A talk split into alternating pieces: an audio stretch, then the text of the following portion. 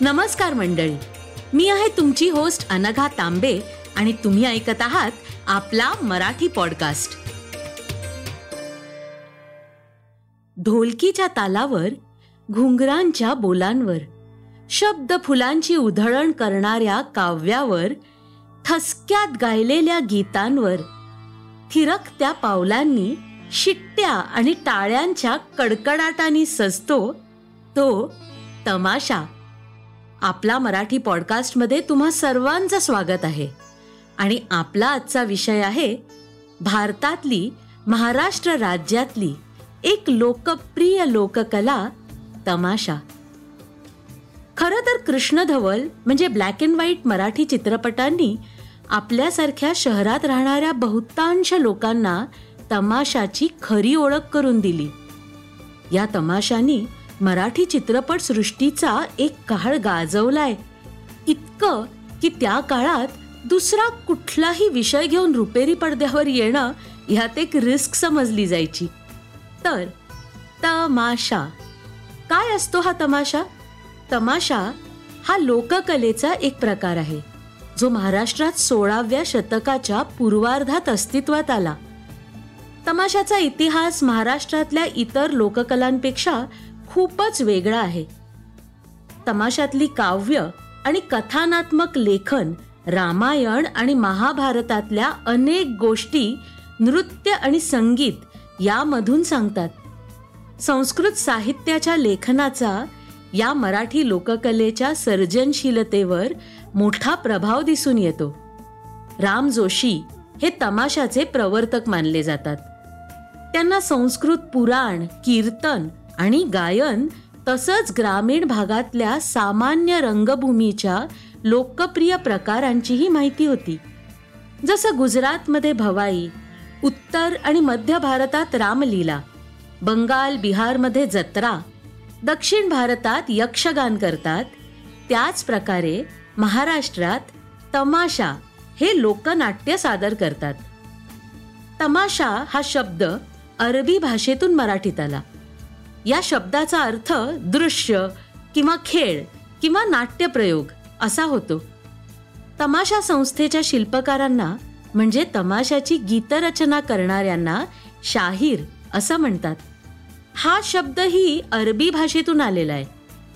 तमाशा संस्थेचं आणि तिच्या शिल्पकाराचं नाव अरबी असल्यामुळे ही संस्था मुसलमानांच्या प्रभावातून उदय पावली असावी असा काही विद्वानांचा कयास आहे. तमाशाचा एक मुख्य कथानक लेखक असतो. त्याला वग सम्राट असंही म्हणतात. तमाशा म्हटलं की आपल्या डोळ्यासमोर येते ती एक नऊवारी नेसलेली लावण्यवती जिच्या आजूबाजूला तिच्या दोन चार सख्या तिला तिच्या नृत्यात सहाय्य करत असतात. एक तुणतुणं वाजवणारा माणूस आणि नाच्या. पण दोस्तांनो आपल्यापैकी खूप कमी जणांना माहिती असेल की तमाशा हा एका बाजूला शृंगार रसाशी जोडला जातो तर दुसऱ्या बाजूला भक्ती नीती आणि ब्रह्मज्ञानही सांगतो. नाही ना विश्वास बसत? चला बघूया कसा सादर केला जातो तमाशा. तमाशाची सुरुवातच गणानं म्हणजे गणपतीला आवाहन करून होते. गण म्हणजे गणपतीला केलेलं आवाहन. तमाशाचा खेळ निर्विघ्न पार पडावा म्हणून तमाशाचा सरदार म्हणजे मालक हे आवाहन करतो.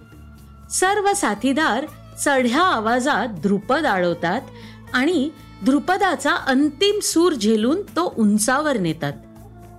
गण संपल्यावर थोडा वेळ ढोलकी आणि कडे यांचं वादन होतं. ढोलकीची लय पुरेशी अंगात भिनल्यावर तमाशातल्या स्त्रियांचं नृत्य होतं. आणि मग गवळण. गवळणीचा विषय असतो श्रीकृष्णाच्या गोकुळातल्या लीला.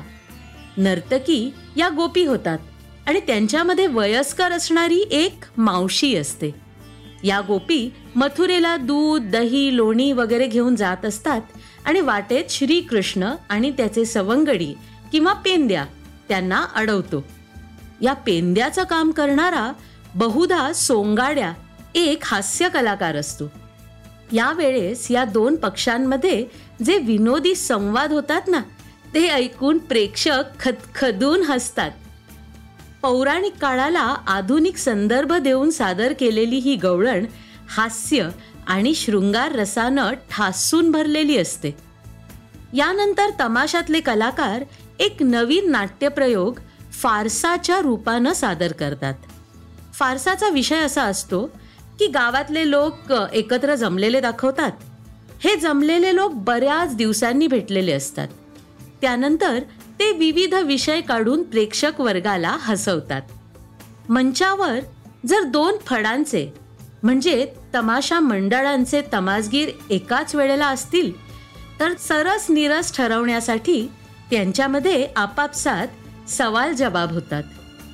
बहुधा पौराणिक कथांवर आधारलेले कुट्ट प्रश्न एकमेकांना काव्यातून विचारून त्यांची उत्तरं ओळखून ती काव्यामध्ये सादर करण्याचा हा कार्यक्रम असतो. लावणी हा तमाशातला अत्यंत लोकप्रिय प्रकार. लावणी या शब्दाचा संबंध काही जण संस्कृतमधल्या लापणिकेशी लावण्याचा प्रयत्न करतात. तर काही लोक शेतीमध्ये ज्याप्रमाणे भाताच्या रोपाची लावणी असते तशी अक्षरांची शब्दांची एकापुढे एक लावलेली रचना म्हणजे लावणी. अशी निर्मिती सांगून लावणीच्या निर्मितीचा संबंध श्रमपरिहारार्थ झाला असावा असं सांगतात. ही लावणी समूह गानांनी रंजन करण्यासाठी जन्मल्याचं प्रचलित आहे. लावणीचे विषय वेगवेगळ्या स्वरूपाचे असतात. त्यामध्ये स्त्री पुरुष सौंदर्य वर्णन शृंगार विरह वियोग रुसवे फुगवे झगडे एवढंच काय पण वांझेवरही लावणी उपलब्ध आहे. पण या सगळ्या विषयांपैकी शृंगारावर आधारित असणाऱ्या लावण्यांची संख्या जास्त असल्यानं लावणी म्हणजे शृंगार अशी धारणा झाल्याचं दिसतं. ह्याच्याच बरोबर पौराणिक आध्यात्मिक सामाजिक काल्पनिक अशा विविध प्रकारचे विषय लावणीत असतात. यानंतर सादर होतं वग. वग म्हणजे नाट्य रूपानं सादर केलेली कथा. ही कथा पौराणिक ऐतिहासिक किंवा लोककथेवर आधारित असते. या कथांमधले संवाद लिखित नसतात बरं का? नाट्य रूपात असलेल्या पात्रांनी ते स्वतःच्या बुद्धीने म्हणायचे असतात. वगनाट्य सादर केल्यानंतर तमाशाचा खेळ संपतो. तमाशामध्ये ढोलकी तुणतुणं म्हणजे एक प्रकारचं तारवाद्य. मंजिरा झांज डफ हलगी यांच्यासारख्या वाद्यांसह गाणी आणि नृत्य यांचा समावेश होतो. केड नावाचा धातूचा त्रिकोण लेझिम हार्मोनियम आणि घुंगरू ही वाद्यही मुख्यतः तमाशात वापरली जातात. तमाशाचे आणखीन दोन प्रकार होते. एक म्हणजे पोवाड्याची परंपरा आणि दुसरी परंपरा म्हणजे दशावतार म्हणून ओळखला जाणारा नाट्य प्रकार. दशावतार म्हणजे भगवान विष्णूचे दहा अवतार. हा प्रकार महाराष्ट्राबरोबरच कर्नाटक आणि गोव्यामध्येही लोकप्रिय आहे. आणखीन एका लोककलेच्या प्रकाराचा यात समावेश होतो तो म्हणजे गवळण ज्याचा उपयोग मराठी साहित्यातल्या बहुतेक वैष्णव संत कवींनी केलाय. तमाशात अनेक कलावंत काम करतात. ते कोणते? तर गायक जो किंवा जी गाणी गातात. वादक जी या गाण्यांना वादनाची साथ करतात. नर्तकी म्हणजे तमाशातल्या नाचाचं काम करणाऱ्या स्त्रिया.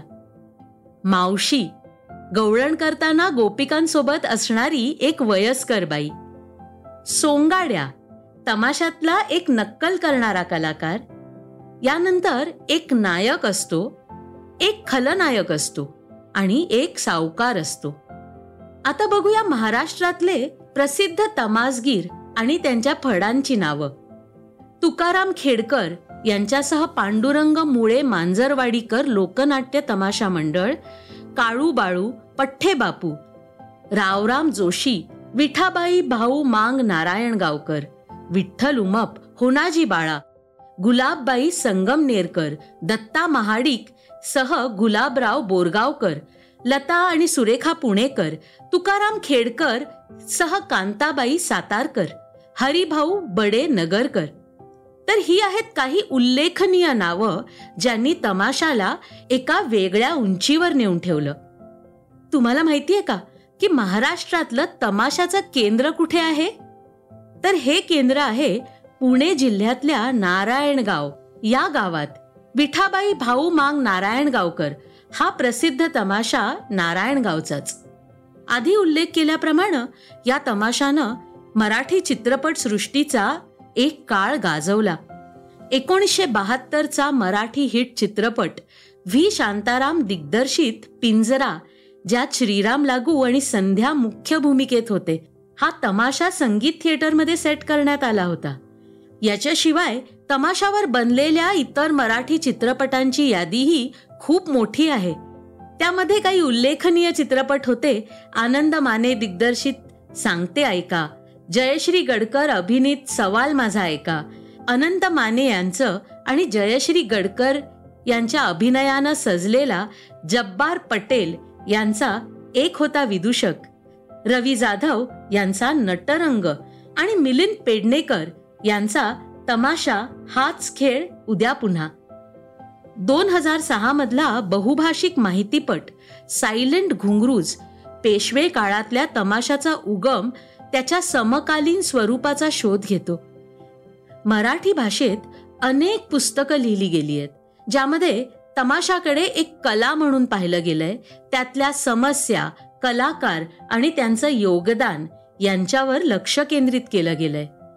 डॉक्टर चंदन शिवे यांचा तमाशा कळा आणि जीवन डॉक्टर खेडलेकर यांचं वाघ साम्राज्ञी कांताबाई सातारकर बी के यांचं कलावंतांच्या आठवणी ही काही उल्लेखनीय पुस्तकं आहेत. मोमीन कवठेकर विश्वास पाटील यांनी लिहिलेलं गाभुळल्या चंद्रबनात एक काल्पनिक प्रेमकथा. बी. एस. शिंदे यांनी लिहिलेलं तमाशातील सोंगाड्या. डॉक्टर साधना बुराडेंचं तमाशातील स्त्री कलावंत जीवन आणि समस्या. आणि रुस्तुम अचूक लिखित तमाशा लोकरंगभूमी. ही काही गाजलेली पुस्तकं. तर असा हा तमाशा. आज शहरी जीवनात ही लोककला लुप्त होत चाललीये असं म्हटलं.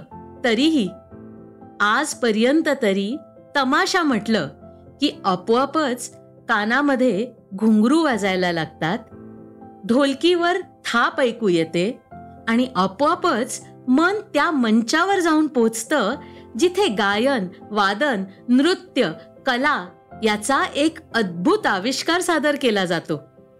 तर मंडळी कसा वाटला तुम्हाला हा एपिसोड आम्हाला तुमच्या प्रतिक्रिया ऐकायला नक्कीच आवडतील. आमचा हा शो आवडला असेल तर आम्हाला नक्की रेट करा. बिंच पॉड्स हा ऍप डाउनलोड करून तुम्ही तीनशे पेक्षाही जास्त पॉडकास्ट आणि शोज ऐकू शकता. ही ॲप ॲपल ॲप स्टोअर आणि गुगल प्ले स्टोअरवर उपलब्ध आहे. नक्कीच भेटूयात आपला मराठी पॉडकास्टच्या पुढच्या भागात. तोपर्यंत काळजी घ्या आणि आमच्याशी जोडले रहा आपला मराठी पॉडकास्टवर. धन्यवाद.